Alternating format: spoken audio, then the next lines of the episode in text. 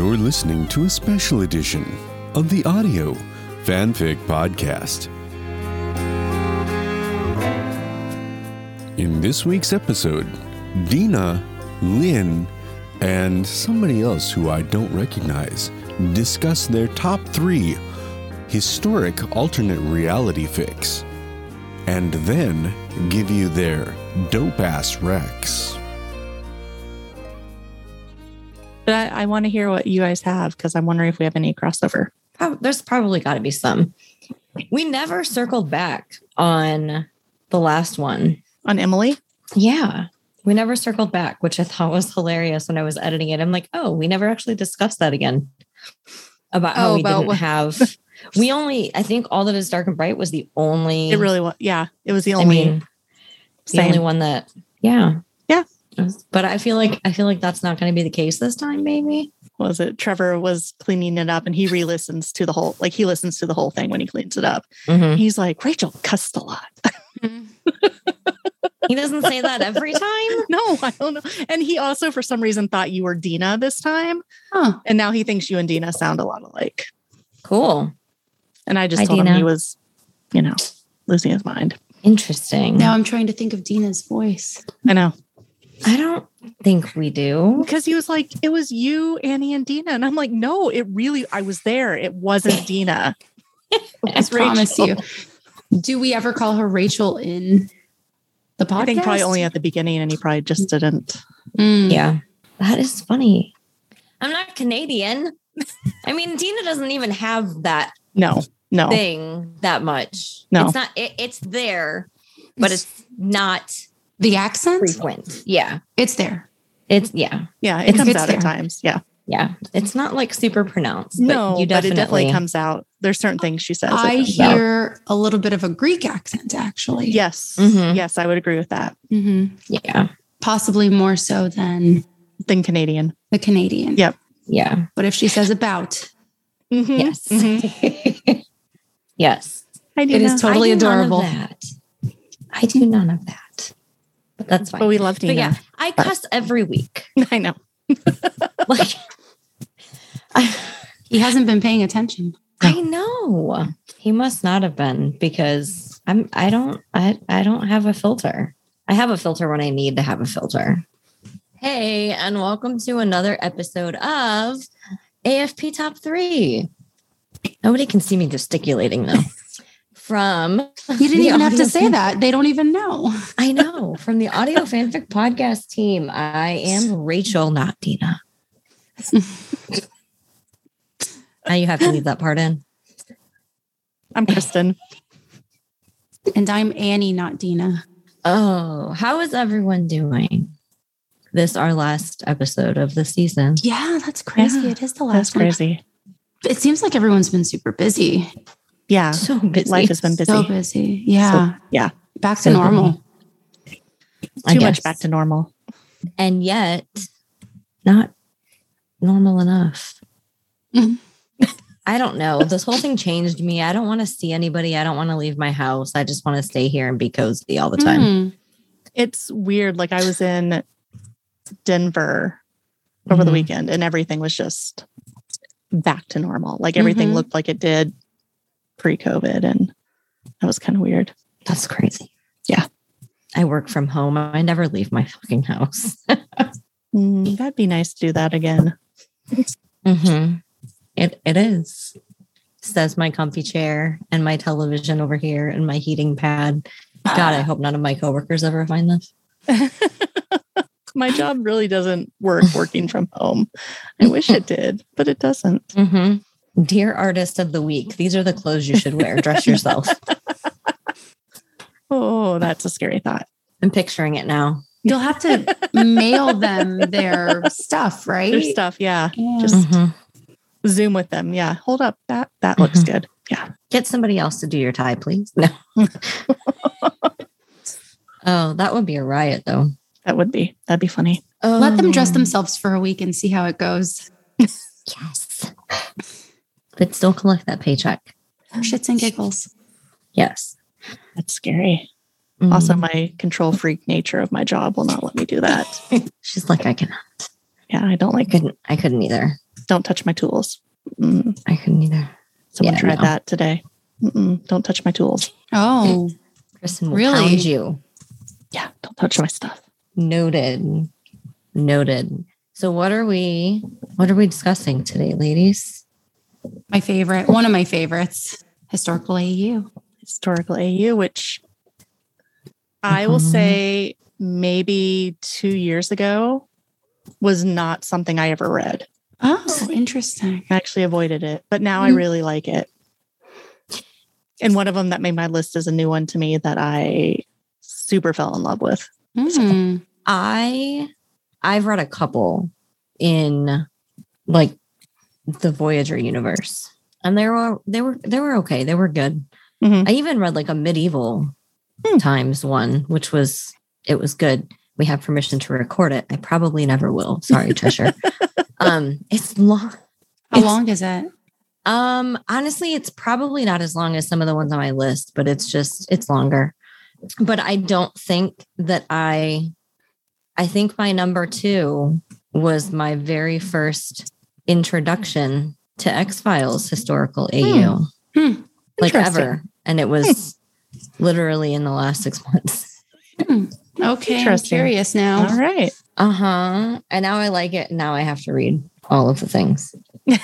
All of the things. Maybe not all of them. It'll take me 17,000 years to finish these damn things. They're Yeah, long. That is the nature of historical Yes. AU. It really goes into depth, Which is great. You, yeah, sometimes it goes into a lot of detail about what's happening, Mhm. and it, yeah, they can be hundred and ninety-three thousand words. Some of them. 248. Holy! I'm curious. 255. I don't have that kind of time. That's awesome, though. Can't Holy wait to hear what they are. Well, All right. shall we dive in? Sure. Mm, let's do it. All right, Annie, Oh, What I'm always first. Okay. you are. Do we want to do we want to switch it up? Do you want me to go We can first? switch No. That's Okay, okay. fine. I don't care.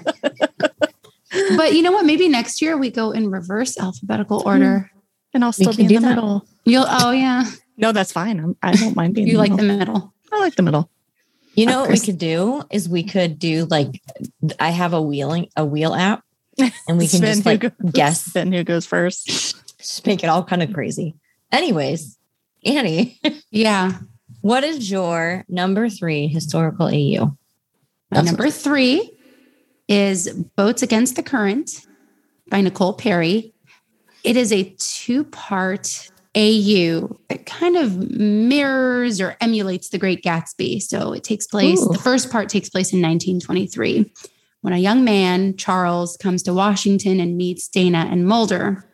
And just like the classic novel, Charles is our narrator. So I guess my one complaint about this one, while it's really cool, is that you don't get a lot of insight into what Mulder and Scully are thinking. You kind of just get his observations.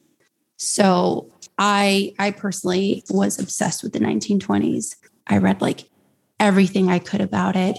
I read Morley Callaghan's That Summer in Paris. I read A Moveable Feast. I read Gertrude Stein's, I forget what hers is called. But anyway, like about the 19 or all these books about the 1920s, a book about Zelda Fitzgerald. Anyway, anyway, it's not about the books that I read, but because of that, I was really drawn to it. And I did really like The Great Gatsby. Um, I had an awesome, awesome English teacher. Anyway, anyway, not about that. Um, so basically, in the story, Scully is married to Jack Willis, who seems to be like really possessive and controlling, telling Dana that, you know, like she's had too much to drink when she's clearly just acting normally. She's just having fun at a party. You know, the decadence and everything portrayed pretty well in the story. It's not very long. I didn't, I didn't see, I didn't check how long it is. So sorry about that, but it's not very long. Anyway, there are rumors floating around about Mulder and that he's somehow implicated in the disappearance of his sister, but he's also a decorated war hero who likes to throw these lavish parties. So, in part one, at the party, Charles witnesses Mulder and Scully's connection on the dance floor. I, I guess I think Jack likes to drink, so he's off at the bar or something drinking while Mulder and Scully are dancing. And when they're done dancing, they go off into the rose bushes. and we don't we don't know what happens. It could be them just having a nice little chat, nothing improper. But when he when they come back, Mulder gets hit by Jack. So total hmm. D bag, whatever. And in the second part, that takes place abroad. So the expatriated Jack, Dana, Charles, and Mulder all end up in this like cafe in Paris called the Select. And Charles, I think Mulder convinces Charles to like distract Jack, who's becoming even more controlling. He's like by Dana's side the whole time, holding her by her elbow, won't let her go, gets him really drunk. And um, in the end, Scully, Dana, whatever, tells um, Jack that she's leaving him, and Mulder and Scully are like super hot and sexy because that's what they are. Um, not a lot of RST. So again, I know that this is really specific to me and my obsession with that time period, but I I was very drawn to it. And I don't have any quotes. I'm sorry. Okay. Okay. Yeah. It's it's kind of hard to find quotes in some of these longer Yeah, ones because I- they're I had to just so big. Scroll pretty hard to find some quotes. And Yeah. Also, it doesn't always make as much sense removed Mhm. from the entire text where you're like, Mhm. actually, you know what? Mhm. I do have one little quote that I thought was funny. Uh, let me see if I can find it. Oh, this is about Mulder. He approached me, a tall form cloaked in an expensive suit and a rather garish tie. And Of course. yeah, simple, but like, yeah, that is Mulder. He's rich. He throws these lavish parties. He has terrible ties. The end. He does. He does. Oh, just like David and his oily orange pants. wow, you made it personal now. Oh, I did. Whatever. Hey, write what you know. anyway, sorry. I shouldn't be allowed to speak sometimes. No, you definitely should. I've never heard of that one, Yeah, I don't know that one either. but Ooh, then no, I haven't read any of Nicole Perry's stuff. Oh, So Oh, I like her stuff. Yeah. yeah. didn't I? Wait, I made a book of hers, didn't I? Yeah, Going Casey? Nowhere. Thank you. Mhm. Oh, god damn it. Sorry. Off- I'm gonna off the- Going Nowhere based off the Chris Isaak song. Yes. what Chris Isaak song? Going Nowhere. That's Yeah. really what she named it. And then there's the Blue That's- Hotel in it, which is also That's she said great. talk- she talks but about every single thing. time I bring it up, my brain starts singing Mad World. hmm And that's me stuck. Whatever. At least I got that that one song out of my head. Hopefully it stays there. Stupid Stranger Things. Hmm. Anyways. Are you guys watching Okay. the new season? Yeah, I've, I've watched, watched it the- last weekend. I watched the first two. Okay. Good luck with the fourth one. All right. A, Oh, yeah. it's That emotional. B, that song is going to get plastered in your fucking head and it's never going to leave. Sorry. Lots of cussing. All right. I still have a Every- couple episodes left. Everybody listening to this now has that song stuck in their head. Just You're welcome. Yep, absolutely. But which version? Okay, anyways, Kristen, what is your number two? Number, three. I mean, I can skip to my number two, but number three is The Science of Sex by If the Seas Catch Fire. Fire.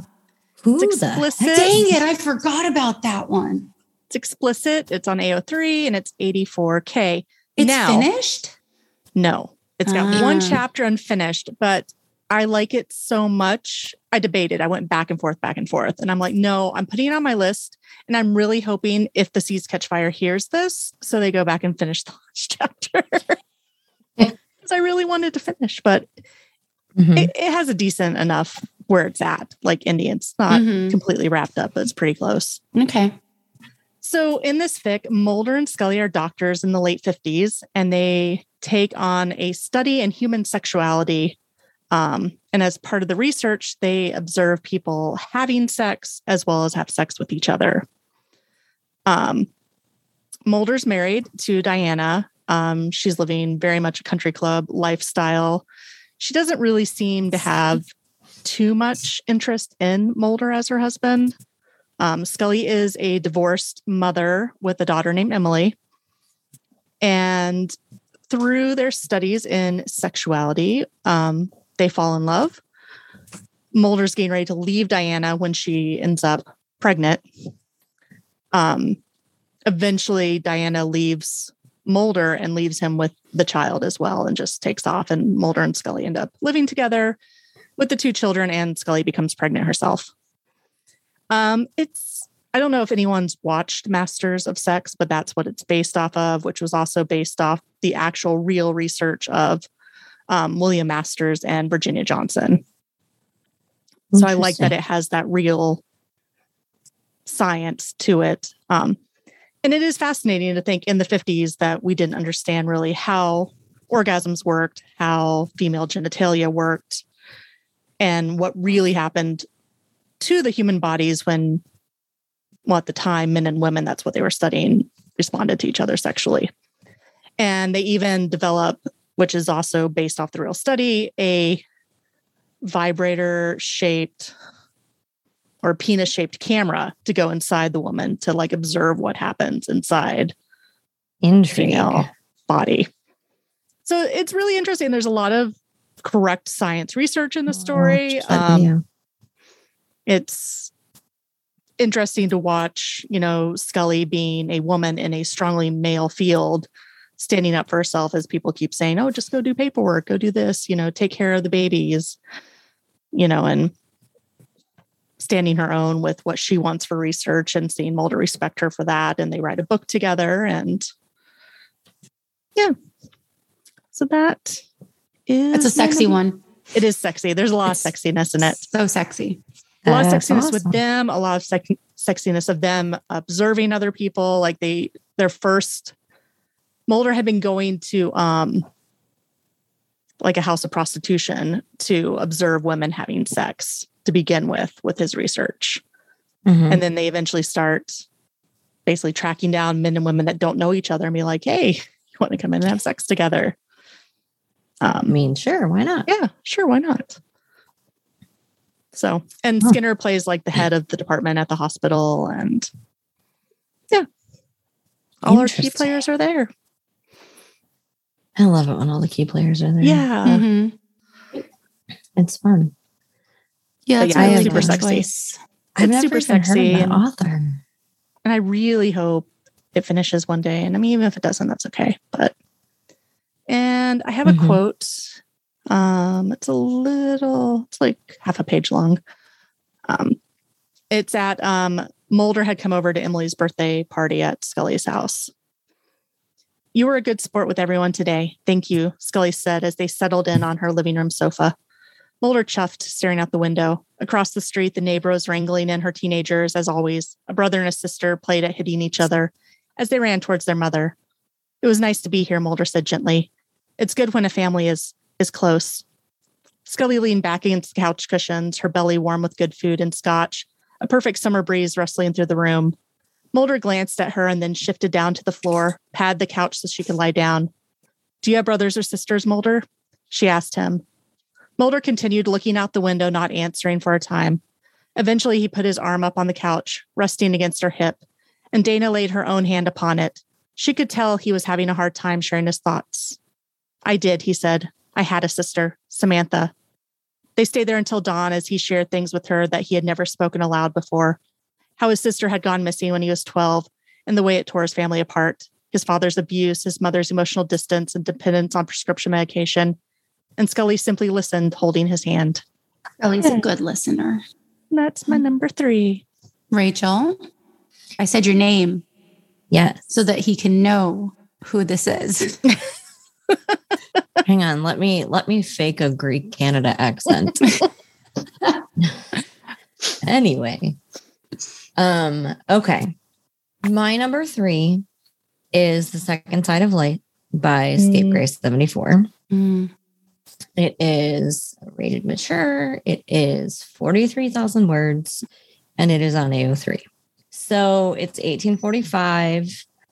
Scully and her sister are basically orphans um, and they are headed across the plains um, along the Oregon Trail to seek refuge and help um, from an uncle of theirs who's basically like their last remaining living relative.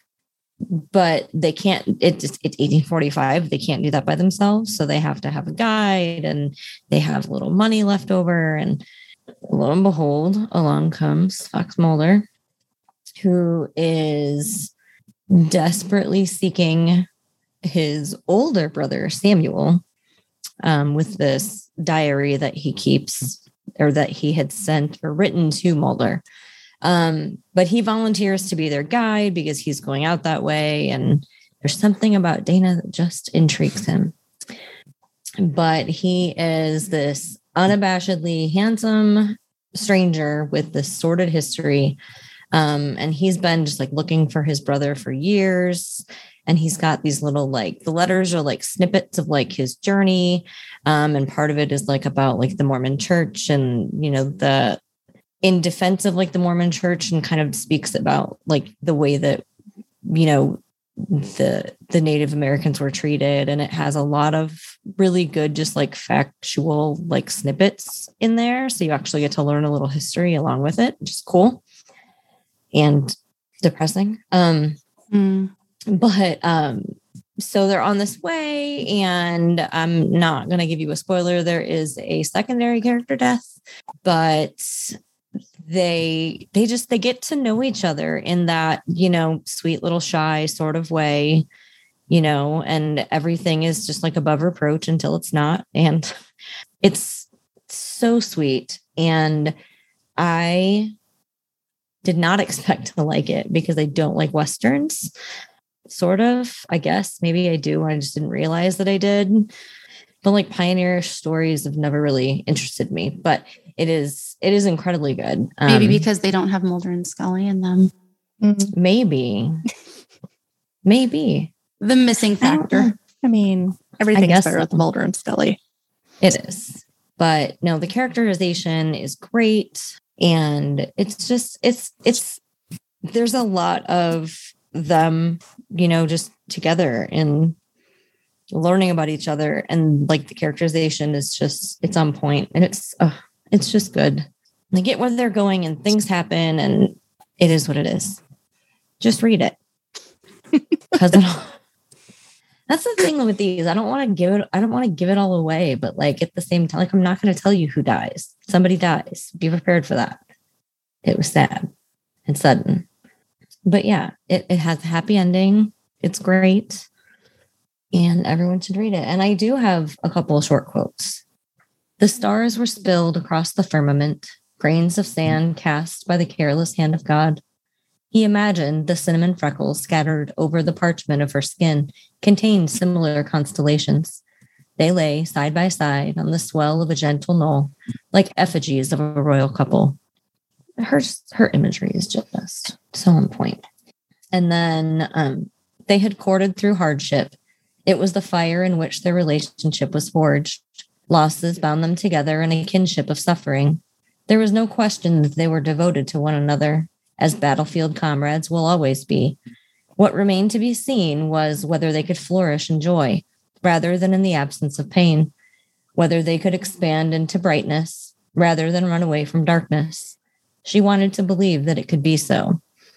And that's another thing, like the whole like lightness and darkness thing. Like she kind of works in like parts of the show and like things that they've said, but not like verbatim, just kind of like you can you can see the reference to like a point in the show like brought into the it is it was just it was really clever and i liked it and That's I'll a read good it one. again. The good I one. read Yeah. that. Yeah. I read it a while ago. Mhm. but unfortunately we can't record it michelle if you're Oh. listening please All right. So my number two is by the dim and flaring lamps by Sunflower Seeds and Science. Yes. Yes. Did anybody else choose that one? I didn't mainly because it was already recorded and I thought I was going to be all, you know, have all this time and record one of my fics and I Oh, never okay. did. So it did not make my list, but Okay. it is an excellent fic. It is. What the fuck are you doing? Okay, calm down. Sorry, Reggie's like climbing on the walls here, windows. Well, Bella's trying to climb Oh, out hey. says Reg. Out the window. What is up with you Yeah. guys? You pets. While you were Um, talking, Rachel, she had her paws on the window ledge with like trying to like push her face out of the screen. I'm making her want to jump. You're welcome. she can't hear you, but oh, okay. Rachel has that effect on pets I would. I do. and Yeah, people. No. I do. My number two is by the Dim and Flaring Lamps by Sunflower Seeds and Science. It is 96,000 words and then some, rated mature. Mhm. So there's a lot that happens in this one. I you just have to read it or listen to it because it's awesome. And I don't, we don't have that much time on this podcast. But essentially, you know what? I'm going to read straight from her summary because she does a really good job of Yeah. summarizing here. Captain Fox Mulder, the abolitionist son of a Virginia plantation owner and slaveholder, has turned his back on his family to fight for the Union. He meets and befriends the enigmatic young Daniel Scully, a private under his command. Private Scully's steady shooting and bravery in battle has proven him to be a far more capable soldier than his age would suggest. So Scully looks a little young for his age, and I wonder why. There's obviously some sort of secret.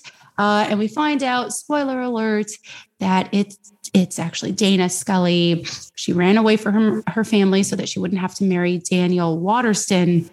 There's just a lot of before even they know that um or Mulder knows that Scully is actually a woman. Um, there's a lot of like sharing the same tent, the same quarters.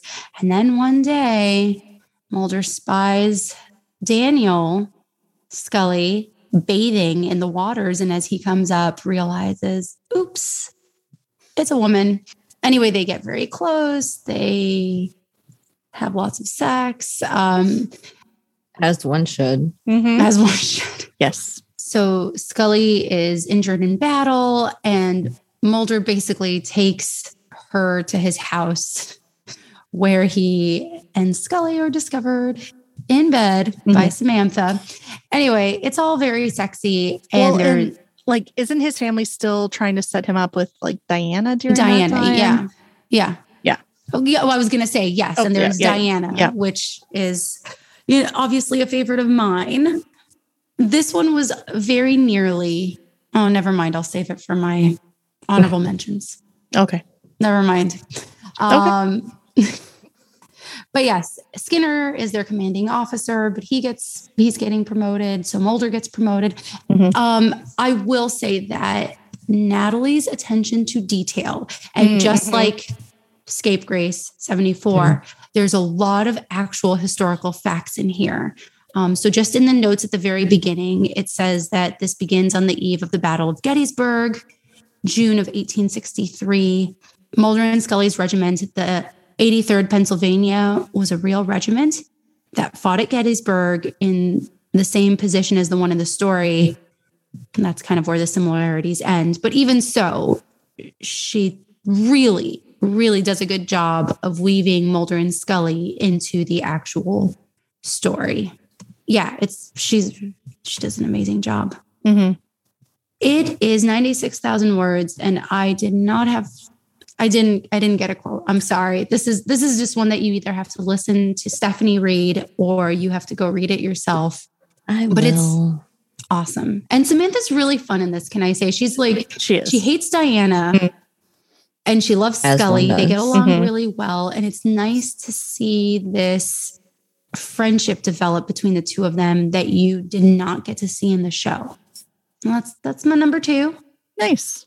That's a good one. Kristen, throwing it to you. Mhm. My number two is The Mountain Man by AKA Jake. That's so good. It's, I pulled it off AKA Jake's website for it. Um, it's Mhm. explicit, it's about 83K. And before I dive in, I'm going to read the author's reason for writing the story because I thought it was interesting. Hmm. For years, I've been hearing that historical AU are by definition out of character because the time in which the characters live necessarily shapes who they are. In other words, 19th century Mulder cannot possibly be the same man as present day Mulder by virtue of their vastly different experiences. This argument presented a challenge I couldn't resist. Place the characters in historical setting while keeping them as true to their original selves as possible. Whether or not I succeeded is up to the reader, of course, but whatever the case, I enjoyed the exercise.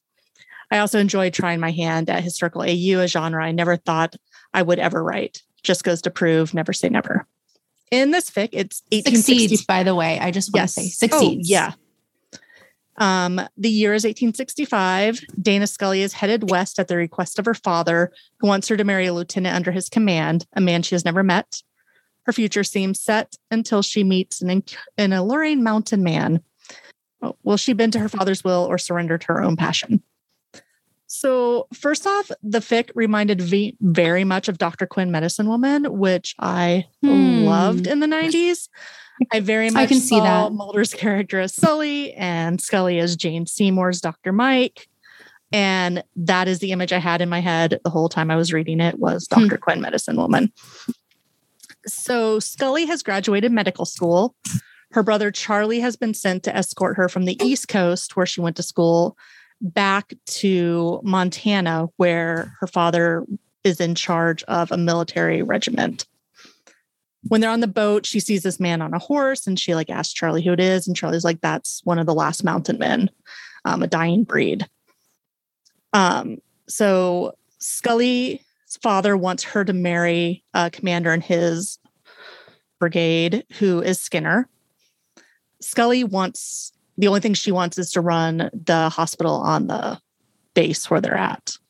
Um, her father thinks her medical dreams are just silly. You know, like he gave her going to college, but now it's time for her to get married and be a wife. Mulder, on the other hand, lives in a shack. He works with supplying the Native Americans with weapons because the military has been attacking them. Through this, he ends up meeting Scully when he comes to trade. Um, Scully is very much attracted to him. She can't really understand why. Meanwhile, Skinner wants to marry her, has proposed to her. She's told him no, that she needs to think about it. Her mother finds the ring at some point and just assumes that they're engaged and goes and puts like the announcement in the paper. So Mulder now thinks that she's engaged to be married. Scully gets injured on the horse. She takes the horse out early one morning to think about Skinner's proposal. She gets thrown from her horse, gets really injured. Mulder finds her, takes her back to his cabin to nurse her back to health. The she like, next tweaks her ankle or she, something. tweak, she tweaks her ankle and like cuts her head because Yeah, she got, bumps her head, and like her her She's- shirt is torn. She's passed out for about 12 hours. Yeah. And her family and Skinner are looking for her. And Skinner kind of starts realizing where she is when he finds out like some of her stuff on the ground and some of Mulder's stuff. Because Skinner and Mulder had been in the military together at one point and had been friends. Um, and Skinner's like, she's safe. Mulder won't hurt her. And so when Mulder's bringing her back down the next morning to where her family is, they run into her brothers and Skinner. And Bill proceeds to beat the crap out of Mulder, thinking he's taken advantage of his sister based on how she appears. Scully's yelling at Skinner, like, you know, he didn't do this. You need to step in. You need to stop him. No one does. And then shortly thereafter, I think it seems like the same day almost, um, Mulder's trying to deliver ammunition or something to the Native Americans when another Native American tribe attacks him and he gets really injured. He gets shot with like three arrows. And Scully has to do like immediate surgery on him. There's a lot of nursing back to health here Yes, a lot of nursing back to health on both sides in a sexy way, though. in a very sexy way. Although, I mean, for it to be explicit, there's really only one sex scene because Scully has to get him out of the hospital to Mhm. protect him because basically her father wants to kill him. And they go back to his cabin where they end up having sex. Uh, and then she ends up asking Skinner, because Skinner takes her to a house he built for her. Like, as soon as I heard about you, I built you this house, even though I didn't know you, which is kind of weird. Presumptuous much? Yeah. And she's like, Well, sell me the house. And she ends up buying the house from Skinner and tells her father that she's going to be the new doctor and she's going to be given a salary. And it ends up with her in the big house as a doctor and she's nursing people back to health in the doctor as a doctor and she's still having sex with Mulder and they're not married and they all seem quite happy and very modern. hmm It very modern. It's very modern. I'm Yeah. like, I don't know if you would really still in that time. I mean, for that time period to just keep, you know, Mhm. hooking up. But it's really good. And it's really like, I don't know, like like you said, I didn't think I liked Westerns, but it's kind of a Western. And it very much has a Dr. Quinn vibe, which I really, really enjoyed. Mhm. And then on Monday, I ended up catching a Dr. Quinn marathon on Pluto Hmm. TV, and it just all seemed to come together. Aw. Uh, quotes. Uh, I don't know if I really even had it because so many of the quotes that I enjoyed were the like landscape descriptions in it. This one kind of works. There's your new home. Charlie pointed over the rail at the fort. Dana's heart sank. The garrison was little more than a dilapidated trading post. Its timber blockade with humble gate offered seemingly scant protection against attack. A square two story bastion anchored the northwest corner and overlook. The mining community of Flat Willow, located a quarter mile upriver, portholes for cannons and rifles pierced the block blockhouse walls. On the floor, a flag hung limply on its pole, its stars and stripes proclaiming Montana territory in the name of the United States of America. Dozens of teepees dotted the landscape around the fort, their hide coverings decorated with fanciful symbols. Wood smoke curled skyward from their upper openings, spreading a resin scent across the river basin. Deerskin clad men and women went about their business, scraping animal hides, drying fish, conversing, while naked children splashed in the shallows at the river's shore. Their happy shrieks riding the afternoon air like birdsong. To the east, a herd of pinto ponies gazed on their acres of undulating grass. Undulating is always hard to say. And I always have Allison Janney in my head whenever I say it Really? or have to read it. Yes. That's From 10 Things I Hate About You. Oh, Undulating with desire. Undulating, undulating grass. Yeah. So I don't know. If you like Dr. Quinn, Medicine Woman, read The Mountain Man. Mhm. If you want to hear Mulder described wearing, you know, deerskin pants, read The Mountain Man. Things I didn't know I maybe needed in my life. yeah, with long hair. Oh, I hate I mean, the long hair. description of him was so Joe Lando as Sully on Dr. Quinn, who I also had a huge crush on in the 90s. So Hmm. that's my number two. Rachel. So this is the thing that I did that I didn't want to do, but I I, I had to do it. On pins and Um, needles. Should be no. Um. So my number two is another escape grace fic. It is black and black and white and red Ooh. by Escape Grace. Yes. Really good. Uh huh. It Yes. is Mhm. so good. It is so good that it could have been my number one, but it also couldn't have been my number one, but it could have. it is 38,000 words. It is explicit. Um, it's on AO3. Um, he just wanted to take photographs and to discover some glimpse of beauty left in the world. She wanted to find her sister. They said it was a time of safety and prosperity, but that was a colorful reimagining of the facts as they existed in black and white. So, okay. I love the way that she like wove the history into the story. Like in the other one, she is just like boom in your face like this is what happened here's an article Mhm. from like the times telling you all of this but in this one she kind of wove it in because like showing us how mulder came to be a photographer and you know sort of like the relationship with like Scully and her sister and she is so he is he's a crime scene photographer who has a side job where he takes nude pictures of prostitutes to sell basically on like the black market of the times. It's like, what was it? Like, it's early, it's like the 40s, the 50s. I don't remember.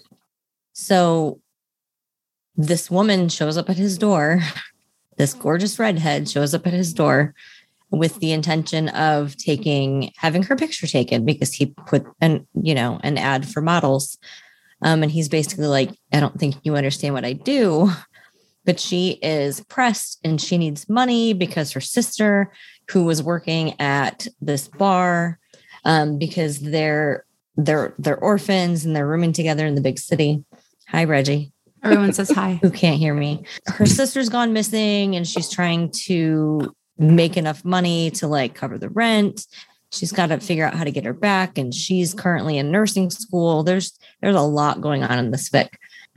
But so she goes to Mulder to try to make some cash and he he doesn't like refuse, but he's like this isn't what you this isn't what you want to do. Like you're you're a nurse, you're you're going to be a nurse you know they're not going to hire you if you take nude photos and you know she so she goes away and they end up meeting again and like uh it's just it's right around like the time when they started like colorizing like 35 millimeters and so and so he has this idea like maybe you could be like scantily clad and we can take color pictures and we could sell those. So you're still like redeeming some of your virtue, but you can also make some money. Um, meanwhile, he's like, he helps her get, you know, her sister's like held wages back from the bar that she was working at because people are douches. And there's this whole conspiracy with like these missing women, which kind of like dabbles into it's not really the mythology, but like it's kind of. And so he, they're like trying to get her back. And there's a little bit of like nursing each other back together because after he helps her get her sister's wages, they beat the shit out of him. So that's, and that's like right when they just kind of first meet. So there's just a lot of awkward tension and like they like each other and it, it's just it's really there's a lot there there's it there's it's like it's like a lot of shy bashfulness um and i just really enjoyed some of the ways like some of the situations they kind of find themselves in and how they found their way out and it does get a bit angsty because things are not going their way and it's you know right around like the red scare and so there's things just things get really just kind of tense um, for them and their situation. Um, but she really just kind of wove all of the characters in there. You know, we've got the gunman and we've got Skinner and but yeah, and she kind of jumps all over the place with like telling like the stories of like Mulder in the war and you know coming back to like the present time. But yeah, no, it's it's brilliant and I've never actually read Reddit because this was my first intro to X Files historical AU, and I listened to it on my way to Nashville. Nice. Yeah. it's so good. read me my it's first really good. History. It it is incredible. Yeah. It is yeah. incredible. I got I got like a chapter in and I was just like we I got done to Nashville and I was like sitting on her couch and I'm like, yeah, I'm making black, white, and red right now. Actually, I was making the book when Peyton and I stopped for lunch because I got there before she did. So I'm like sitting there, like editing the book on my laptop in my car, waiting for Peter to show up. It was funny. It was, it was so funny. I wasn't even finished with it yet. It was just so good. And I only, I think I only have one quote, but it's a long one. So this is, this is right after they decide that he's going to take her photographs with like the color, the color film mm-hmm. and I wanted to get the whole part of it because it's so good and like the way that he like oh no, I'm not going to do it. Just go read it or listen to it. Either or. Doesn't matter. She emerged from his bedroom wrapped in his softest blanket. He wasn't certain what she wore beneath it, but her bare clavicles formed an ivory brace that tapered to her slender throat, where a few small moles sat like inverse stars. He tidied up the living room as best he could while she prepared, there was a light stand topped by a soft box that warmed the air with an opaque eggshell light. Mulder faced the kitchen counter, fiddling with an impressive array of camera equipment. She got the impression he was letting her settle in before approaching. She needn't have worried about her modesty. Once he started once he started to work, Mulder was all business, almost disappearing behind his equipment. He gave her the occasional curt prompt, turn into the light, lower your chin. But for the most part, she lay still on his couch as he orbited around her like a satellite. Just once, he reached down to brush her hair back from her face, and as his fingers grazed her cheek, she held her breath. But he quickly moved back into position and recommenced his graceful dance as the shutter snapped. And it's just so beautiful. And they're so, he's so tender with her, and I love it. but there's the character the characterization of Mulder in this one is really good. Mhm. I mean, it is of both of them, but like specifically him, and it- it's I think it's just because of that backstory that you get, because he, you know, like he made he made a name for himself taking, you know, the photos of the internment camps, so you get a little bit of that tortured, Mhm. like this is what he had to see, and like there are things that he finds there that are very unpleasant, and that kind of goes into his characterization as well. Um, I, I nobody take this the wrong way, but I enjoy a tortured Mulder. He's angsty, Well, and it's enjoy. I mean, it's it's yeah, it makes Mulder. he is. yeah. Yeah. Ugh, but it's great. But yeah, this this actually made me excited to start reading more historical AUs. So aside from whatever you picked today, have you read more? Maybe like one or two. Okay. So you don't seek them out. No, I have never sought them out. Okay. But I've I've never sought them out. I've come across them, but I've always just like, eh, no, I'm good. Hmm. And All now right. I'm just like, oh, yeah, let me open that tab. I haven't read them yet, but Tabs are open. yeah, lots of orgies going on in my tabs. hmm Not in your fic. Thanks, Cortland. No, I've never written one of those. Hmm. I should. That could be interesting. We're up to number ones. We are. We're at number one. Yeah. Annie. Yeah. My number one is The Mountain Man by AKA Jake. I could have oh waited for that. you. I know I should have said something, but you Okay. kind of like dove in. And I was, Sorry. I was just listening to your. No, it's fine. It's It's 1013. It's so good. Yeah. Oh, it's ten thirteen. Happy ten thirteen, everyone. It's only nine thirteen. Sorry. Yeah, Majority wins. 1013 here.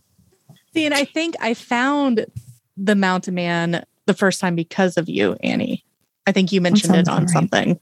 I did a fanfic Friday about Yeah, it. Probably. I think that's what it was.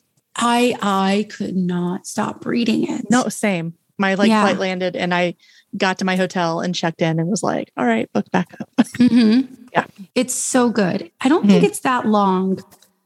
No, it Fifty or sixty, maybe. well, I I don't know exactly because I did it on my um PDF Yeah, and I didn't plug it into my. and I did the word count on that, but that includes all the words, like including the description and all of that. Mm, On my PDF reader, it's 234 pages. But okay. that also doesn't mean anything really. Yeah. Well, it is a fantastic fic. Um, I'll just I was it. Thinking of a couple things to add to your description, but now I don't remember like which gaps I wanted to fill in. I, I- one of the things I really liked about it is how strong Scully is in Oh, it, so strong. and I will. I I'll, I'll wait until my honorable mentions to talk about the other thing, but she's so strong in this one. I have a lot of feelings about my honorable mentions. Okay. a lot of strong feelings. And it's just like, it's so weird how we used to treat women. Uh, so Scully, you know, she has to be married. She wants to go be a nurse. I'm sorry, not a nurse. God, no, a doctor in the South because that's where they need the most attention.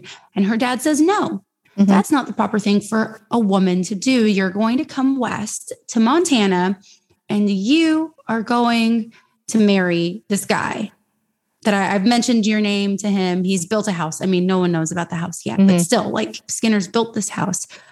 And she's just expected to follow these rules, and she doesn't want to do that. Um, Skinner, I thought, was pretty honorable. Mm-hmm, He was a good guy. He really just wanted companionship. yeah. And he didn't like try to fight Mulder when Scully chose him. He was, or even when Scully said, you know what, I need time. I want to be a doctor. And these are, uh, he, she basically listed her conditions for marriage. Mhm. I want to be able to speak my voice. I want to be a doctor. I'm going to be a working woman. If if you let me do these things, sure, I'll consider marrying you. And he was fine with it. He liked that she spoke her mind. And I thought that was a really attractive quality. Mulder, on the other hand, is disgusted. I'll just elaborate a little bit more on what you said. Is disgusted by the way that the white people, the, the United States Mhm. Army, is Mhm. Treating the Indians. And so he has completely gone against them. He's trading with, is it the Blackfoot? I Mhm. believe. He's trading with the Blackfoot, providing ammunitions for them. And that becomes a problem because the Cree are enemies of the Blackfoot. And that's how Mulder ends up getting attacked. Anyway, she does a fantastic job of, again, weaving the history or Mhm. Mulder and Scully into the history of the land. And I, is this the story where they cite sources? I forget. Yes. There are Yeah, sources so- cited. Yep. Yeah. Like, how cool is Yeah. that? Mhm. Yeah. Wow. And it goes into some pretty graphic detail It does. about what happens to the the kids, the women, hmm even the men, the natives. That's messed up. It was really disturbing to read about, but very well done. Mhm. And I'm trying to, I'm looking at my notes to see if there's anything else I wanted to fill in here. No, you did a really good job of describing everything. The other thing that I found really tragic too with Skinner was when he talked about his first wife hmm and the limited number of times he actually saw her during the marriage. Right. Because he's a widower. Yeah. And how, like, she told him, like, she would sit up every night looking to see if he would come home because she never knew when he would be coming home on leave. And, like, it was only like a half a dozen times he was with her, like, during the course of their marriage before she died. Like, and that was just really, really tragic in a lot of ways. And, like, it felt like he was willing to give Scully more to kind of make not replace his wife, but make up for those hmm like the situation that happened with his wife. Like he really wanted to be present for this new marriage. And he wasn't a bad guy. I mean, he was actually a really good guy, Yeah. but Yeah. she just she didn't love him that way. Also, his wife dies waiting for him to come home, like Yes. out on the front porch. Yep. He's Yep. told by, I believe, the is it the nanny or the housekeeper? Yeah. Someone, someone, Someone. who he employs. And he has two Uh, boys who end up in boarding school because of it. Yeah. Yeah. So it's just like it's crazy how quickly he's like, Yep, I'm gonna marry this lady. Yeah. I don't know her. Her. Never Yeah. met her. But, But I guess that's what it was like back Yeah. then. And some cultures still have arranged marriages. And I I'm not judging. I know Mm-mm. people who've had arranged marriages and are very happy, but Yeah. it's just a very strange concept. yeah. And when her mom would talk to her about how, you know, you know, you'll learn to love him. You'll learn to love him. It's okay. You'll learn to love him. Yeah. Um, great, great fic. I Yeah. lo- again could not put it down. Yeah. One of my fanfic Friday recommendations. I do have a quote. Cool. Um, so this is when Scully is in Mulder's cabin. She was supposed to have met her father to discuss. She's in trouble because her parents found out that she kissed Skinner. Is was that the thing? Yeah. And they're all freaking out. kisses We have to arrange the marriage immediately. Yes, because he took liberties with her. Yeah. They say that a lot. Mhm. That They she liberty- kissed. liberties were taken, They kissed once. and that like her father couldn't trust him anymore because he was that kind of man. Right. God forbid. Yeah. So she's woken up in the morning.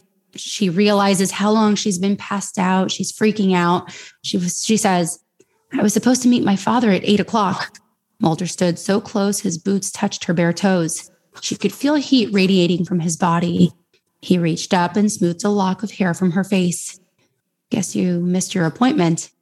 Apparently so. He gently traced her swollen brow with his fingertips. Her skin tingled beneath his featherlight touch.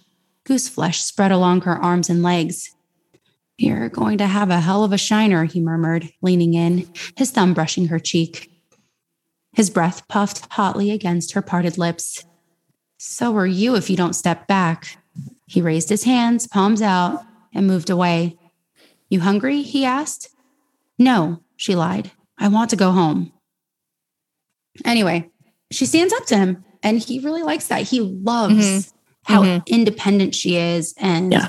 how she speaks her mind and he's wowed by her curiosity because she finds he finds her looking through his books. Anyway, awesome, awesome fic. I couldn't recommend it more. Oh, and I have one more really quick quote. This is a very short one. The men Dana favored seemed always full of mischief and mystery. They ignored convention and lived life on their own terms. And if that doesn't describe Mhm. Mulder, what does, right? Well, and you know, if I, there's a part two, doesn't she say like thinking about like like if her parents only knew she'd kissed Daniel Waterston also? Mhm. That second quote is from Mhm. when they're talking about Waterston. Yep. I believe. Good shit. Good shit. Hey, Kristen, what's your number one? So my number one, I am considering historical AU, but it's time travel based. Um, so I picked the Mastodon Diaries by AKA Jake because they do travel back Yeah. in time and they do interact with people in that time and they have to live as that time period. So even though I know That's it's modern. Mulder and Scully. Um, but it's on AK Jake's website. It's explicit. It's 255k. Um, I love that all my top three are explicit. So in this fic that I'm not going to even dive into everything because it's so long, Mulder and Scully are transported back in time to the prehistoric time period where they um, don't know how they're going to get back home and they're forced to survive and live in that time period. God, I don't even know where to start to summarize this. So, in You can cut the fic, Mulder and Scully eventually meet up with, well, originally Scully's kidnapped by two men of a tribe. Mulder gets her back. She has not been raped at that point. She's been beaten and abused, but not raped. They end up meeting up with a girl that just kind of left this tribe because she's going to be forced into a marriage. And she kind of becomes their guide, and they end up with another tribe that like she has a sister in who had been sent to marry. And in that tribe, there's something that happens where Mulder and Scully, or Mulder and this guy basically wife swap. And the men are supposed to have sex with the other man's partner or wife because they assume Mulder and Scully are whatever their Mhm. term for marriage is. Mulder ends up not having sex with the woman he can't, and Scully does. So it's not her full choice, but she does it because she doesn't know any other way out of not doing it. She then fears, like, well, what if I got pregnant? And then Mulder never tells her that he doesn't sleep with the woman, and the woman ends up pregnant, and Scully thinks it might be his baby. And he finally ends up telling her, you know, that he didn't. Through all of this, Mulder and Scully have started sleeping together. Um, they are both also having visions of the future. Scully has a vision about William and about Mulder leaving and then dying. Mulder has a vision of kind of the reverse of Mulder and Scully together with three children, like living in the unremarkable house. And it's this whole thing about, you know, or what we're doing here is that changing our timeline back home somehow. But there's a, there's a lot that goes on. There's so much that goes on. It's definitely worth a read if you like a really long fic, like I do, like Dina does. I um they do eventually get back home. Their memories are erased, so they have no memory of this and what they experienced, and they go back to basically like their lives were without knowing that they had experienced all this together, that they had told each other they loved each other, that they had had sex together. It's all just Oh. gone. But you also Now, see How do you feel about that? well, you also see though what I thought was also kind of cool. You see the girl that kind of became their guide grown up telling her grandchildren about Mulder and Scully and these peop- these strange people that arrived and like how do I feel about their minds being wiped? Yes. There was some discussion about that on the timeline um not that long ago. And so With I'm just fic? curious. Yes. Um the the shipper in me doesn't like it, Mhm. but I think as far as it being the government error basically that sent them back, I can totally see them if they had that technology doing that. Mhm.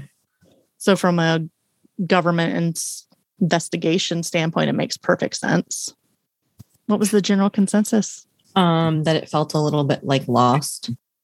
Oh, like the TV show Lost? Yeah. I mean, which could be what they were doing. I've never watched Lost, so I don't know.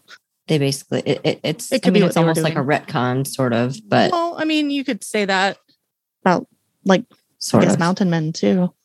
I don't really have a good one that summarizes it. I tried. That's when I started rereading it. Actually, I was looking for a quote, but it's just so long. So I'm Mhm. just gonna say, go read it. You have to go read it. yeah. Find your own quotes. All of the you one I the one I have all. saved here is three pages long, and Holy shit! um, because you can't really. I don't know how you chop it up. So I'm just gonna say you have to go read it, and as it's marked on the sheet, I will record it when I retire someday.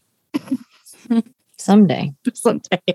That is my number one. I love the Mastodon Diaries, and it was actually my first AU historical that I read.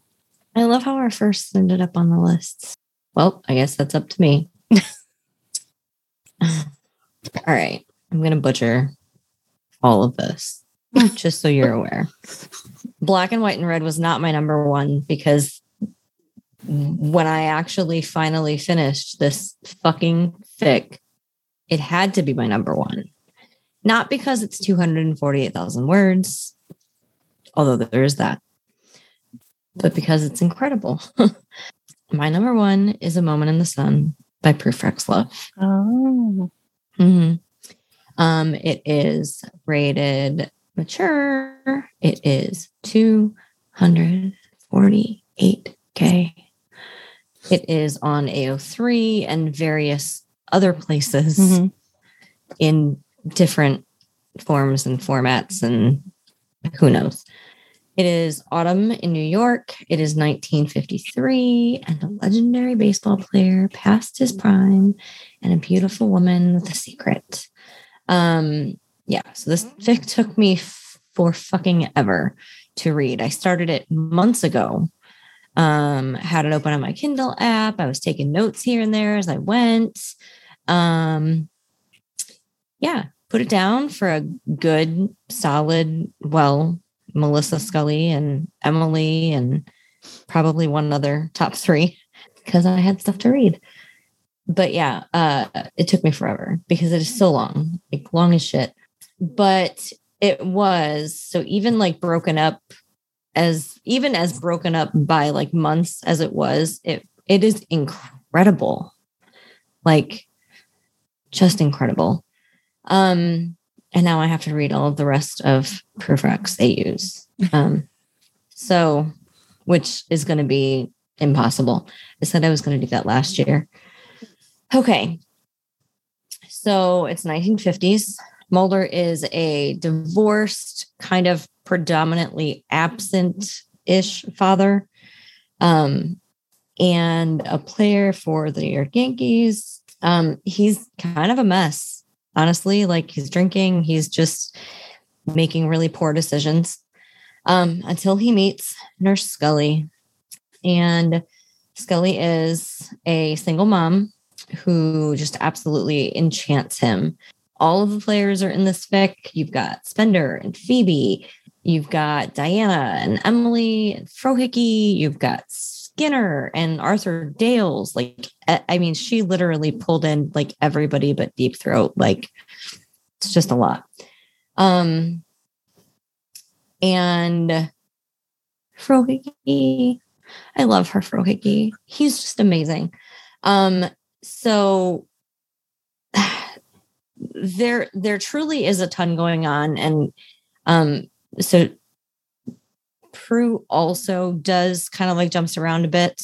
Um, it's broken up into like different parts. I think there's six of them, seven of them, and some of them are in like in one of them you get you know kind of like Frohike's pro- like point of view and some of Skinner's point of view, but most of it is through Mulder's point of view, and he meets he meets Scully he just he basically like whittles her down until she agrees to go out with him because he's just so just entranced. And but she's got she's always kind of closed-lipped. She's always very cautious. She she wants to spend time with him. She she really she she loves him but like she's always cautious and you can tell she's holding something back.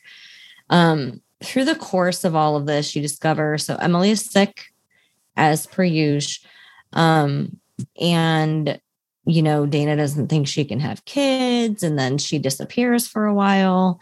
Um, and then it comes back, and they're like, you know, well, she disappeared to have an abortion and she was going to have twins, but like that's not actually what happened. And like there's there's a lot of the mythology, like the actual mythology, kind of wrapped up into this with like paperclip and everything, kind of brilliantly, especially for like the time period that they're in. But so, you know, there's a lot of like, will they, won't they? Are they going to get together? There's a lot of just angst about their relationship as it is. And he's in the public spotlight. And There's a lot going on there.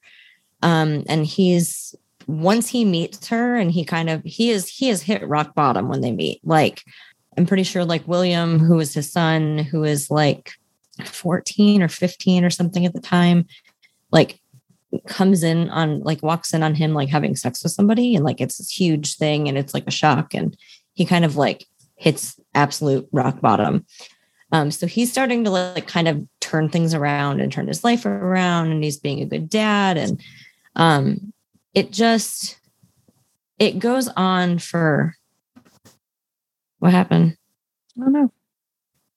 It goes on for a while, um, like over the course of probably a couple years because you know at some point you know there's a lot of danger like she decides that emily's not getting medical treatments anymore because it's just it's t- taking an emotional toll on her and when she decides that like mulder ends up having to kill krycek who is also in there um sorry spoiler alert um he's not actually human and so it just like there's a lot of there's a lot of the actual X Files that just really just seeps through loudly, but not in an overt way, if that even makes sense. I don't know. Annie, is everything okay? TV just turned on. Remote was across the room, no cat in sight, and the just started playing porn. I turned it off, it turned back on again. That's really weird. No, it's turning on. I mean, now I have the remote, but is the remote somewhere crossed with it? Like, do you have another remote that's the same? It's just porn. it's just porn playing. Unplug it. That is so then weird. if it turns and, on, then we're all going to be concerned. uh, yeah. Um, Annie for let's honorable see. mentions, right? Or were I'm you? not done. oh, you're not done. Sorry. I wasn't. no. Homegirl's not done. Sorry. Sorry. I was distracted by porn. It's really easy to do. um, um, let's see. Yeah, so they it, it bounces around, but it's not like it's not impossible to follow. But you do kind of get a really full picture, and I don't think that she really leaves any loose ends. Um, the end is kind of ambiguous. It almost leaves you wanting an epilogue, but like it's it kind of ends on a hopeful note, I guess. But it's just I- mean, honestly, like you sit there and you look at it and you're like, this is almost this is like a quarter of a million words. Like how, how are they all necessary? But like they are. and it's just it's just so incredible. However, I have two very short quotes. And they're innocuous enough that I don't really need to preface them with anything. He wasn't sorry. There was no self reproach. Love wasn't chronological or logical or tidy. It was messy and grew unevenly sometimes. It was made of layers, from cells to universes. They were their past and present and unknown future, but they were real, as wonderful as hitting a home run and as frightening as a roller coaster at the top of a hill, and worth anything he had. And then it was like towards the end, Byers has a house. Byers is married to Susan Badesky, Suzanne Badesky, and they have a house and kids, and they're like in France, and they went to go visit them. Dana nodded, and Byers heard her laugh softly. A hollow place inside him envied the sound. Mulder and Dana had forgotten Byers was there, and in a few seconds stolen between everyday worries and global conspiracies, gotten lost in each other. Their world was the two of them, In the vast, hungry darkness of the universe, two souls found an oasis. Lovely. It's all like that. And I've got like 15 more quotes that I could have shared, but these are the two that I picked. I didn't even realize that I had been like copying stuff. And when I like pulled up my bookmarks in my Kindle app, I was like, oh, okay, then sure. But it's so good. And now I have to read the rest of them. I think I'm starting Paracelsus after New York. Mm-hmm. I love Yes. What is what is that face, Annie? I really want to talk Paracelsus with someone. Okay. Okay. I need to Maybe. reread it. I haven't read it in a long time. I want to talk about it. Yes, please read it. It's only 193,000 words. Why the fuck did I? Oh, I started that one because I was told to. Um. Okay. I need What to a talk about it. that is. Yeah. It's Yeah. so short. Compared to Mastodon Diaries and um, Moment in the Sun. Yeah, it actually is. Yeah. And Hyreth, which I think is also. I think I think Hyreth is like 250 That one's or long. more. I've read it. Yeah. It's okay. Lots of sex. Well, you know, we like what we like. We like what we like. Um. Yeah, Annie. So honorable mentions. Paracelsus by Prufrock. So I thought Paracelsus was going to be my number two place. And I reread it and I really liked it. And I also really hated it. Scully was not as strong. She was, maybe she was as strong, but she, Mulder didn't treat her as nicely. I have a lot of feelings. And I, I know we don't really go into depth with our honorable mentions, but I am I'm going to a little bit. So again, this is a Civil War era fic. Scully is pregnant and some men are trying to take advantage of her. Mulder is a soldier for the Union. He sees what's happening. So he basically tells the men to stop and escorts her back to her house on a plantation that is no longer in use. And kind of takes up residence in her barn. And he kind of comes and goes. He gets her food. She's alone. Her husband has gone to war. Anyway, Mulder keeps telling her how like bossy she is and how she's not agreeable. They end up getting married because her husband dies. And it's just like there it's like sexy and good, but also Mulder's kind of an a-hole and lies to her and keeps keeps things from her. And this I I have so many thoughts and feelings, and someone please read it or reread it, Kristen, so that we can discuss it. And I, like, I don't know. It's just it wasn't. it's good, but it's not as good as by the dim and flaring lamps. Yeah. I just don't think Scully's given the respect that she deserves. And Mulder's always sorry. Oh, I'm sorry I lied to you again. I'm sorry I only told you, or I told you a half truth. But he does it again. Anyway, it's fine. It's fine. So that's one of them. It's very long, 193,000 words. And clearly I have a lot of thoughts about it, a lot of ideas. I don't, and I don't dislike it, but it's just like it's the frustration within me. Um, Mhm. Then also The Countess by Slippin' Mickeys which I have, I don't have so many conflicted feelings about that. So I can just happily put it out there into the world. Yes. Oh, is that Oh, That's it. Yeah. Oh, that's, that's it. that's Okay. all I got. I have um Gray Canyon by Dreaming of Scully, uh, mature 59K, AO3. Um, like I said, I thought I didn't like Westerns, but maybe I do because this takes place in 1885. Mulder and Scully meet up at a high end brothel where she is hiding out and he's like handyman slash he helps rescue girls in need of rescuing. It's got all the key players in it Diana, the lone gunman, Reyes, Skinner, Doggett. It's good. It's not too long. It has some really sexy points in it too. Um, I also have the Countess, some, a lot, Um, a lot of sexy points. The Countess and the Earl together, uh, the Regency Files by Mhm. Slippin' Mickeys. Um, I am glad I read it. I probably would not have picked up something from that time period, but it being Slippin' Mickeys, I did, and I'm really glad I Mhm. did because I enjoyed it. Um, it is 49k in its entirety, explicit AO3. And then I have Summer of Love by Annie Amy. No. Explicit 27K on I'm gonna AO3. freaking cry over here. Stop Don't it. cry. No. It's really good. I love me a good serial killer fic, which is no. yes. Stop it.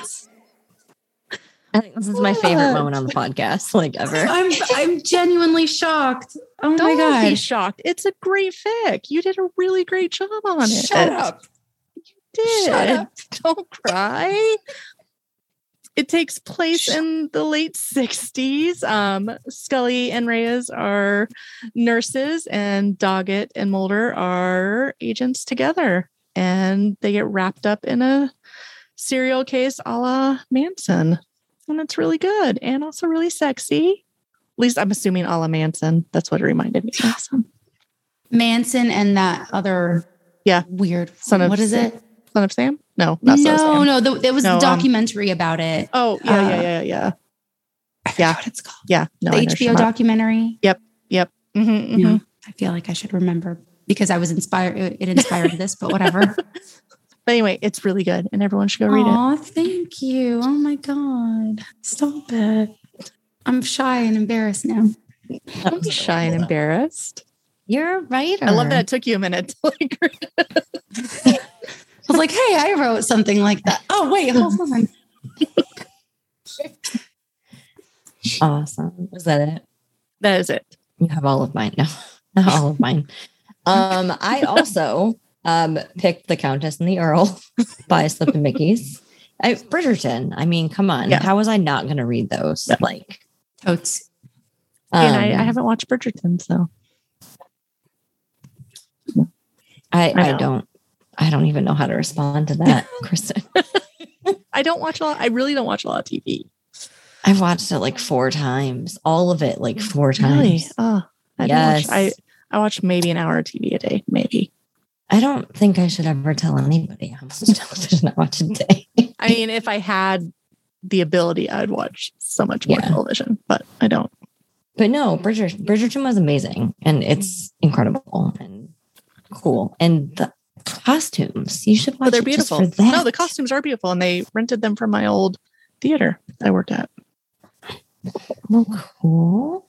Um, but yeah, um, so that one, which you kind of talked about a little bit. I also picked Gray Canyon by Mhm. Dreaming of Scully, 59,000 words. And this was a lot sexier than I thought it was going to be. And holy fuck, like, Mhm, mhm, mhm. Yeah, no, I, I- actually I really it- enjoyed the sex in this. I read it for this. Mhm. Um because I didn't get around to it when they originally came out, mainly because at the time I was like, and, and this is nothing against anything because I love Dreaming of Scully, but it was Western. And I'm like, I don't know if I really like Yeah. Westerns. Like, I don't know if I'm really into Westerns.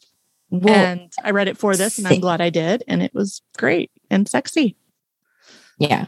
Well, because Jen has always said that this is the one that she's the most proud of. And so Mhm. it's always been like there in the back of my mind. And I'm just like, yeah, but Yeah. like, no, they're like in a brothel. And, but Yeah. I just can't. Yeah. And then, no. And then I, I also just read it for this and I was like, holy shit, like, it's actually, it's actually pretty good. Damn, yeah, I need it- it's it. funny. I read Gray Yeah. Canyon on my way to New Orleans for work, and I read Mountain Man on the way to Denver for work. Did you plan it specifically that way? no, it just is where I was at in my reading time. Like I was like, oh, I have these flights. And then I only I have one more honorable mention. Um, I also picked um The Doctor's Niece by Auburn Phoenix, which is Oh. sixteen thousand words. No. Um, it is it's rated teen, it's on AO3. Um, it's like 1918, like around Christmas time in Philadelphia. Um, it's like post World War One. And yeah, so Mulder's like expected to marry Diana he doesn't want to. That's why he like went to war in the first place. But then he meets Scully, sorry, Catherine Scully, um, who is studying to be a doctor, and it's just it's it's sweet. Mhm. It's really Mhm. sweet, Mhm. and I enjoyed that. You know what? That's the That one where might- I Samantha's think- sick, right? yes. Yeah. Mhm. Yeah. And actually, I think that is the first AU that I ever read. Because I think I Mm-mm. read that. Was that for an, an exchange? It was for remember. something because I remember looking at it, but I will confess I never read it. Um, I don't remember if I read it or if I listened to it did someone record early that? enough that I was, yeah, Annie recorded it. Yes, Oh. I recorded it and you Did edited edit for me. I was too nervous to edit. I Okay. didn't think I could do it. Yeah. Okay. Yeah. So that's uh, so that's how I. That my I don't first think I read it. I think I listened I think to it. I looked at the summary and was like, I don't do AUs. and I didn't listen to it. Now you do. Annie. Sorry, Annie. I should go back. That's okay. I should go back and listen to it now. but yeah, so those are my. Okay, hold on. Those are my honorable mentions. However, I have one more. Kind of. It is a gray area, and I just googled it. And had I googled two weeks ago, I probably would have been in my top three because it's it's Whatever. I am mentioning Out of a Little Grove by Slippin' Mickeys, which is technically because like so his dark materials like so the golden compass is basically set kind of in victorian england? Hmm so it is kind of historical au it's not necessarily categorized as a historical au it is a crossover. But like everything about the time screams historical au so i didn't put it on my list because i was like meh. But um i'm well i've already it- mentioned it in my dope ass rec. I was going to say it should be your best rec. it, it has already been a dope ass rec. I have I have two dope ass recs that are straight up crossovers with his dark materials. So um but yeah. Um it is a crossover. I don't know how how long it ended up. Oh, I can tell you. Hey, look at this. Because I think I unpinned it though. Because I made it a book. It is about 56,000 words. Hmm. Um, it is on AO3. It is also explicit. Uh, yeah, no, it is amazing. Mulder and Scully work for the Magisterium. Mulder's got a secret. I'm not going to tell you what the secret is because everybody just needs to go fucking read it. And she learns his secret. They're being sent to go like check on this band of witches. There's a secret there too. And so the journey, I mean, back then, like they, you could either travel by airship um, or you could travel by boat. They end up going by boat, which takes literally like, I mean, months maybe um, to get there.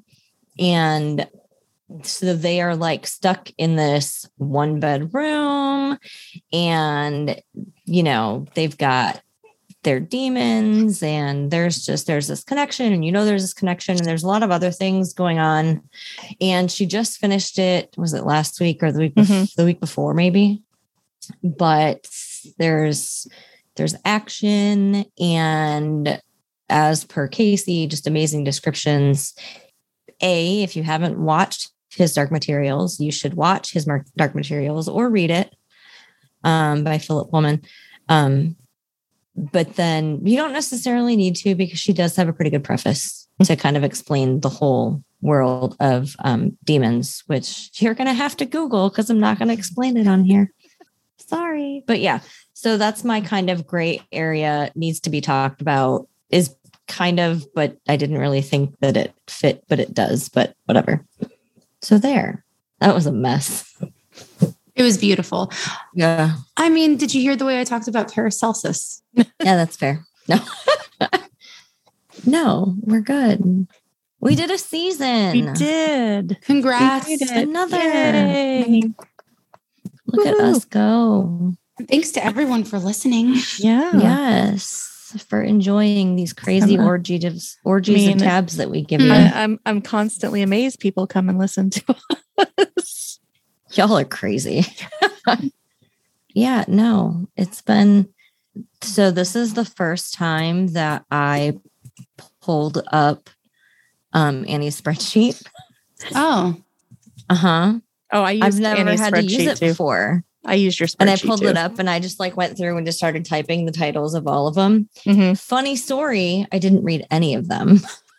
Um, I'm I so glad it was helpful to you.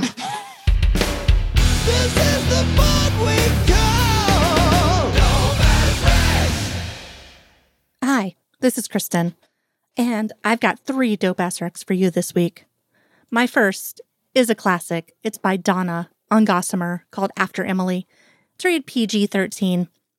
In this fic, it takes place after Emily, as it says. It's a missing scene in which Mulder and Scully are back at work, and Mulder comes into the office to find Scully really upset, trying to process things, and he lets her know he's trying to process also because he's thinking about how he almost just lost her to cancer and now she's back but she's also grieving and she's still not herself.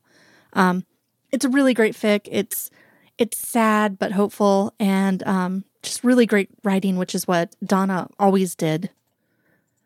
My second fic is how long have you been standing there by pieces of scully on ao3 it's rated explicit it's short 928 words it's a really sexy fic in which Scully's taking a shower and she catches Mulder watching her. Uh, there's not really a whole lot else to say except um, it's really sexy, really hot. There's some really great sex. And you should definitely all head over to AO3 and read it. My third fic for this week is 10 Seconds by Mulder Girl. It's rated general audiences. It's on AO3. Uh, it's 833 words. Uh, in this fic, Mulder realizes Scully's struggling, having a hard day. She seems upset. And he just is like, come here, come here. And she's like, no, Mulder, what do you want? And really, he just wants to hug her. And he gives her a hug and tells her to count to 10 and lets her know that, you know, a hug lasting 10 seconds can really improve a person's mood. And then he goes back to be Mulder, wanting to look for sheepsquatch and sightings across West Virginia. In the end, it ends with him chuckling and starting this presentation. It's a really great fic. It's what Mulder Girl does. It's really gets down to the character. She knows the character so well, and you just end up smiling at the end of it. And those are my three dope ass recs for this week. So head over to Gossamer and AO3 and read them, or head over to AFP and listen to them. Have a great week. Hello, lovely fanfic people. How are you today? Annie here with your dope ass recs for the week. We're going to start off this week with kind of a multiverse situation in A Butterfly in China by Nick Knock. I don't know how long it is. It's rather lengthy, maybe about 50K. I haven't plugged it into Google Docs yet. And it's rated mature, pretty sexy at times. And in this one, Mulder and Scully are in an explosion and suddenly transported to another universe, but it takes them a little while to figure it out. They end up going back to Mulder's apartment and they notice that everything is covered in dust, like nobody's been living there for months. And so they go back to Scully's place to see how things are there. And that's when they happen upon themselves in this universe. Also, Samantha's alive, Missy's alive, and Mulder and Scully have to figure out how to get back to their own universe. It's kind of a fun mystery as it unfolds. So, sorry for the spoiler alert. The gunmen are in it. That's always a lot of fun. And it's also Mulder and Scully figuring out their own romantic relationship after seeing the Mulder and Scully of this universe that they're in as a couple, married, pregnant, and it's kind of it's interesting to see how they navigate that. It's set shortly after Fight the Future, I believe. So Scully's dealing a lot with the emotional fallout of the cancer and Emily, especially when she sees her doppelganger pregnant and all that. Uh, so, highly recommend this one. My second recommendation is Keeping Him Guessing by Philip Paget which is just, it's just so Philip Paget. It's fun and sexy, and Mulder and Scully discovering each other sexually, which I absolutely adore. And this one involves a little friend of theirs, Scully's vibrator. Very short, probably under a thousand K. Highly recommend it if you if you're just looking for something like fun and easy to read. And my last ass rec is a work in progress I apologize, but it's by Slippin' Mickeys, and we always have faith in Slippin' Mickeys. So I know that it's going to be awesome no matter what. And that one is called The Mesas of fucking hell. I don't know how to pronounce it. The Mesas of Deuteronilus Mensae. It's about 16,000 words so far, 10 chapters, and it's a mission to Mars story. So Scully is a last minute replacement. And of course, she and Mulder meet and hit it off. And it is so sexy already. The way they get to know each other. Mulder comes over to Scully's place and makes drinks for her. She's a gin girl, like me, love gin. And just like the attention to detail, the story that she weaves for Mulder, so, in this particular chapter, he brings over his own vintage bar kit that used to belong to his grandparents. And it's just such a wonderful detail to add into the story. And it makes it so personal, which is something that Slippin' Mickeys is so good at, and why I love her stories so much, and why I am recommending it. And if you want to read something fun and sexy, Mulder and Scully getting to know each other and the UST leading to the RST and future space adventure. This is definitely a story that everyone should read. And stay tuned for the rest of the summer. We are going to have a Pride summer. So forget Pride Month, Pride Summer. Stay tuned. Thanks, everyone. Hey, this is Rachel, and my first dope ass rec for this our season finale is an X Files fic. It is called Isn't It Messed Up How I'm Just Dying to Be Him by Love Springs on AO3. It is explicit and it is 5,400 words. What can I say about this fic? Who doesn't love a good post small potatoes fic full of shy sexiness and Fall Out Boy, which, side note, the song replaced Running Up That Hill and it's been stuck in my head for days. I do love Fall Out Boy. Um, so the title, yeah, it's great. Um, so in this story, Mulder just cannot get over seeing himself about to kiss Scully and more more so her allowing it. He is utterly and entirely preoccupied with it. And maybe it gets brought up.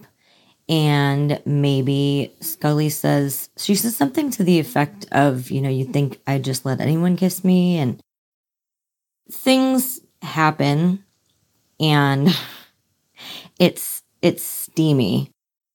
And I think that we all wish this had happened after Small Potatoes because there was no conversation about hey, you got you you guys were just gonna make out on the couch, like you just wanted to make out with me, like God knows what would have happened. Ugh.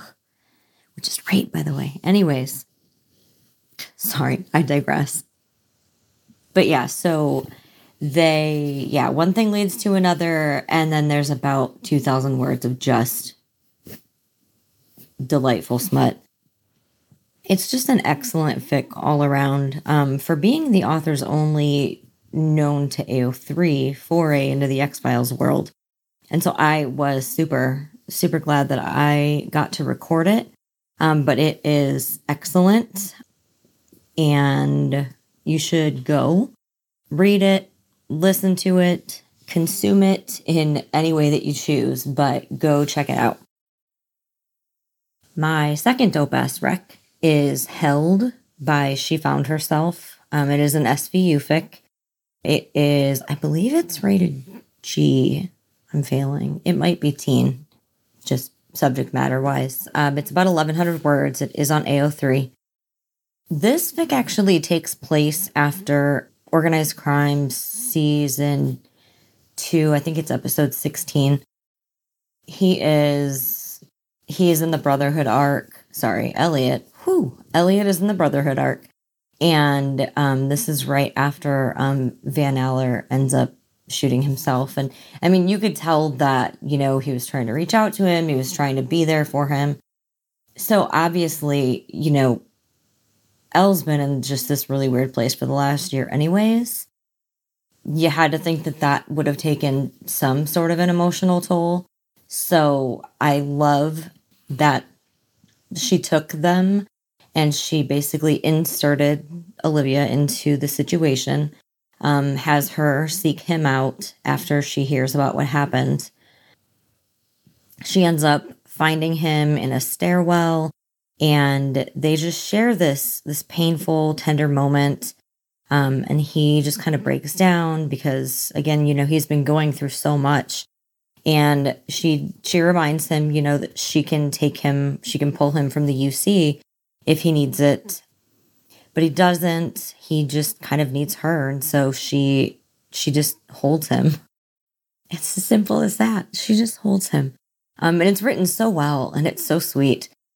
And it will it will just tug at your heartstrings in like the best way. So go ahead and check that out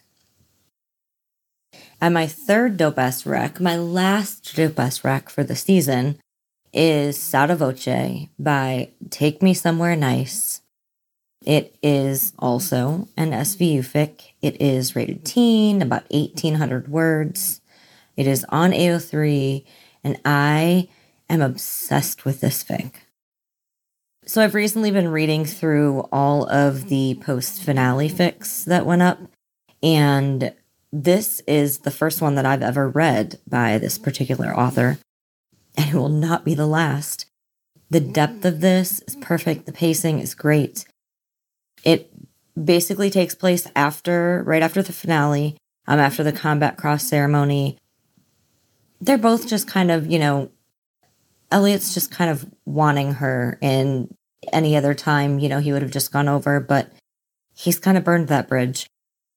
So he calls and he does end up coming over and they talk and stuff.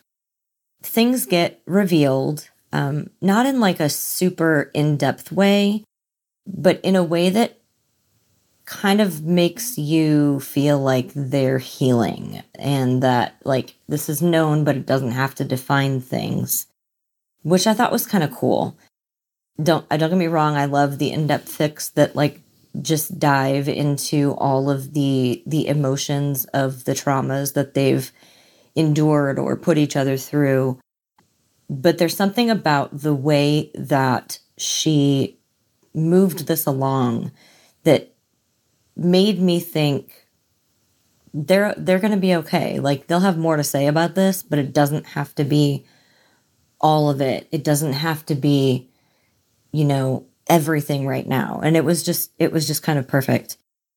But they kind of hash out, you know, some of their pains and it's healthy and it's good and the resolution is spot on.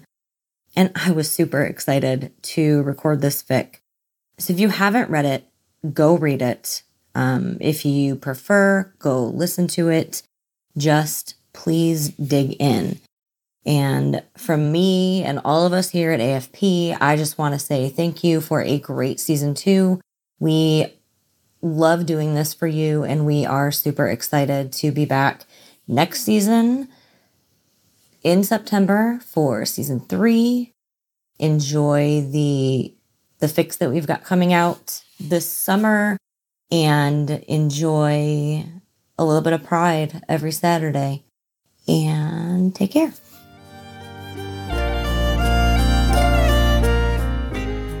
If you like this and would like to contribute, you can do so by going to our Patreon page at www.patreon.com forward slash audio fanfic pod.